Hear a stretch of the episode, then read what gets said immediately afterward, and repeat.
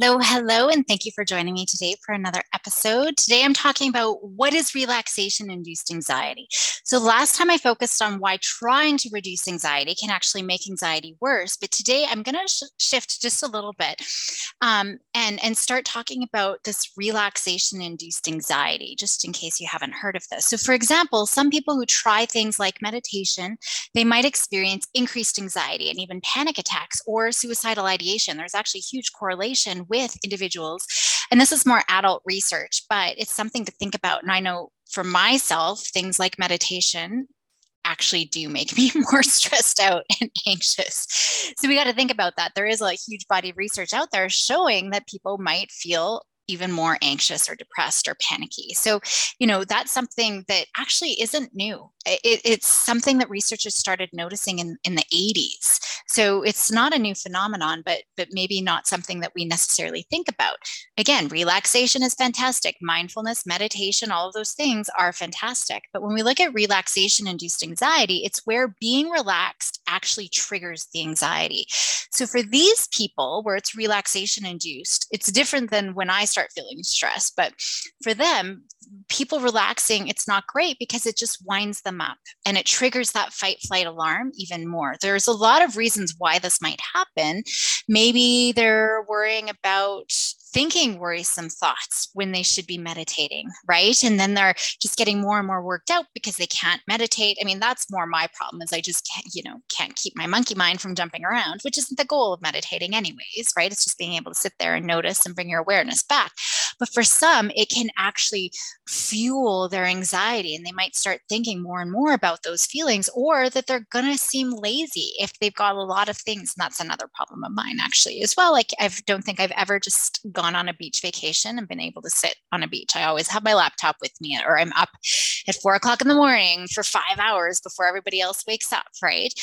Um, so, but but there could be those things. Now, researchers have hypothesized that when the brain relaxes and when it becomes anxious again. So there's this moment of relaxation, it's a dip, and then it's anxious again. There's such an extreme spike in emotions that the brain tries to maintain this constant state of low level anxiety to avoid those extreme up and downs.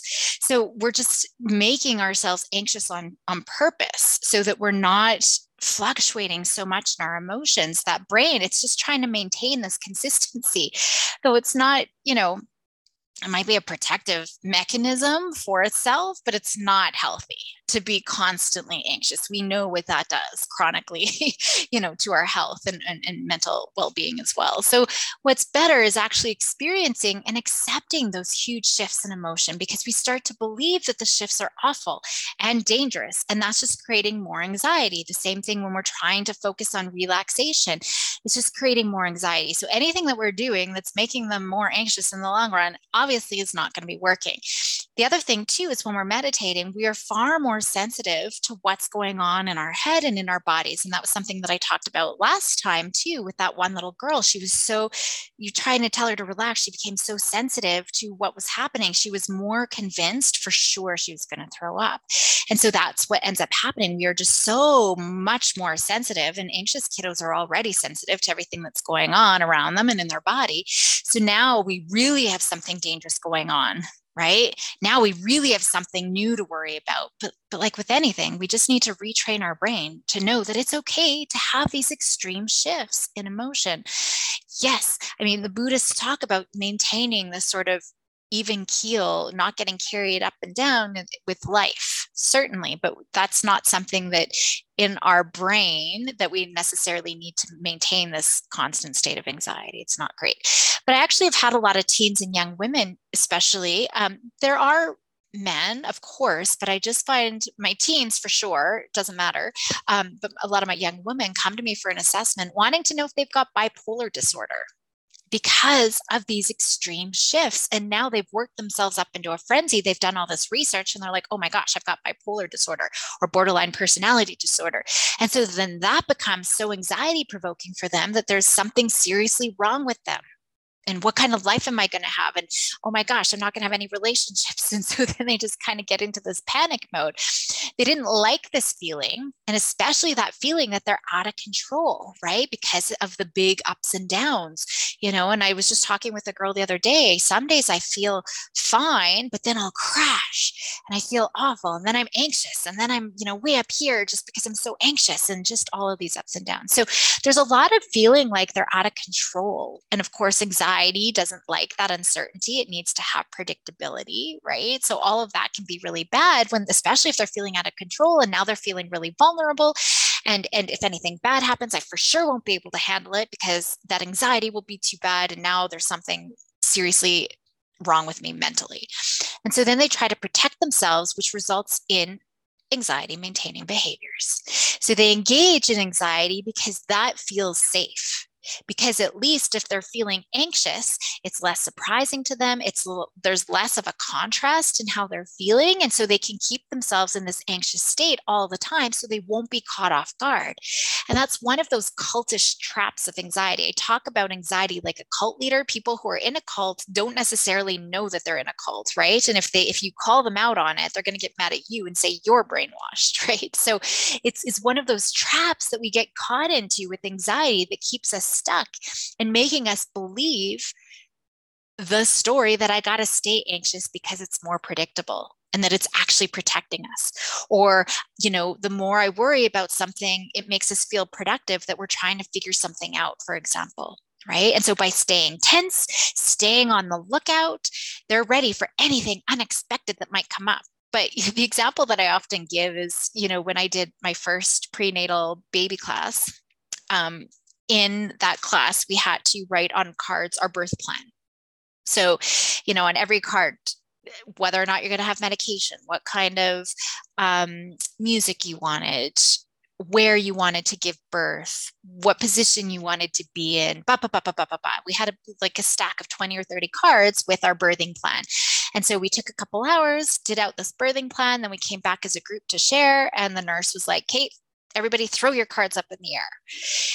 And it's kind of like that with anxiety. We think that we're doing something productive. We think we're doing something, you know, for I'm on the lookout, I'm going to protect myself, right?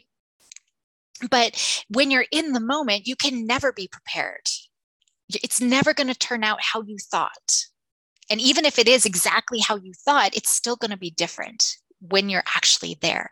And so the same thing, you know, every single other mom in that group or soon to be mom said they didn't want any drugs. They wanted it completely natural, no drugs. I was the only one who's like, oh, hook me up. Like, I will take whatever you can give me. If I don't need to feel anything, fantastic. Guess who was the only one who didn't get drugs? I begged, but I, it just was so fast. I didn't, they laughed at me. They're like, ha, you're not getting drugs. Like, this baby is coming out now. Um, every other mom had drugs and that was the one thing, you know, if, if, everyone could hold on to one thing, that was a big one for a lot of those moms, but they couldn't do it. So we just never know when we're actually in the situation. I actually had one young woman with pretty severe OCD, but a lot of it was about things like karma. So it wasn't about something that you know, within the next hour, I would know if I was safe or not. It was really karma. So she was worrying about things she does now to prevent bad things from happening sometime in the future for herself or her family in, in their lifetime. Because she'd be like, well, Caroline, what happens if in 60 years this happens? That could be because of what I did now. I'm like, oh my gosh, like you are going to think everything that happens, trauma is going to happen. People are going to die at some point. But it's really, really hard for her because as soon as something does happen, or if someone gets hurt or is in an accident or someone dies, which is ine- inevitable, she could always look back and say it was because of this moment and she's holding on to that anxiety and she sees it as a protective factor to ensure that nothing bad happens. And she literally, I don't want to give too much details away, but she would literally have, you know, a charm I don't have any charms here. I've got a fork on my desk here. You know, she would hold on to that and always make sure she had it so she could rub it however many times the minute she might have cursed or done something.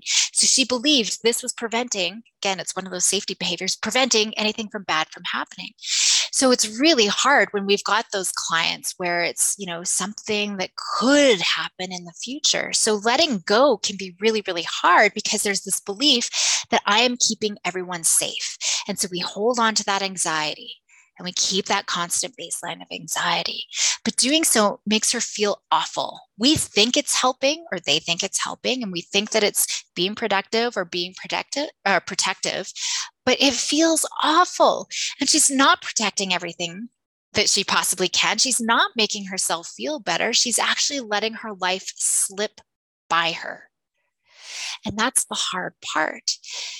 So, maintaining that constant state of anxiety can be really harmful. So they need to learn, just like with anxiety, that it's okay. This is not dangerous. Having these extreme from calm to the the, the anxiety piece, um, you know, the the huge shifts in in emotion it's not dangerous. It's normal. This is how our brain works. It's how it's trying to protect itself not knowing that there isn't actually a real threat. So you got to teach your brain otherwise. So it's okay to relax. Again not as the outcome. If you listened to last week's episode you would know for us focusing on relaxation as an outcome is problematic especially in the midst of anxiety but it's about being able to experience that emotional roller coaster. So, if we're going to work on relaxation, it's being able to work on that roller coaster of emotions. That's way better than just trying to stay anxious all the time. It's better to learn how to ride that roller coaster and go with the flow. And by doing so, you're going to retrain your brain that you've got this. This is part of life, part of human experience. And so here relaxing is it's actually pretty important to learn that they can handle those emotional shifts. Again, it's always coming back to what does this kiddo at this particular point in time need to learn? It's all about what they need to learn and how we need to rewire their brain. So, here, relaxation is important. And again, it's important for all of us anyway, so that our body can rest and repair itself to stay healthy. But for these people, relaxing, even if it makes them feel bad, that's important so it can become tolerable. So even if relaxing is anxiety provoking you can handle it. So that's something really important to think about right? It's it's it's focusing on what the lesson is that we need to learn and not saying that relaxation in and of itself is bad but just looking at it not being the outcome, like I talked about last week, but now being able to ride that roller coaster if we are going to be working on that. And so, one of the things, you know, researchers called this contrast avoidance, which is happening. So, the contrast in the different emotions, right? So, if you've got anxiety, there's a this sharp spike in negative emotions. So they're they just want to maintain that anxiety. So that's kind of where that came from.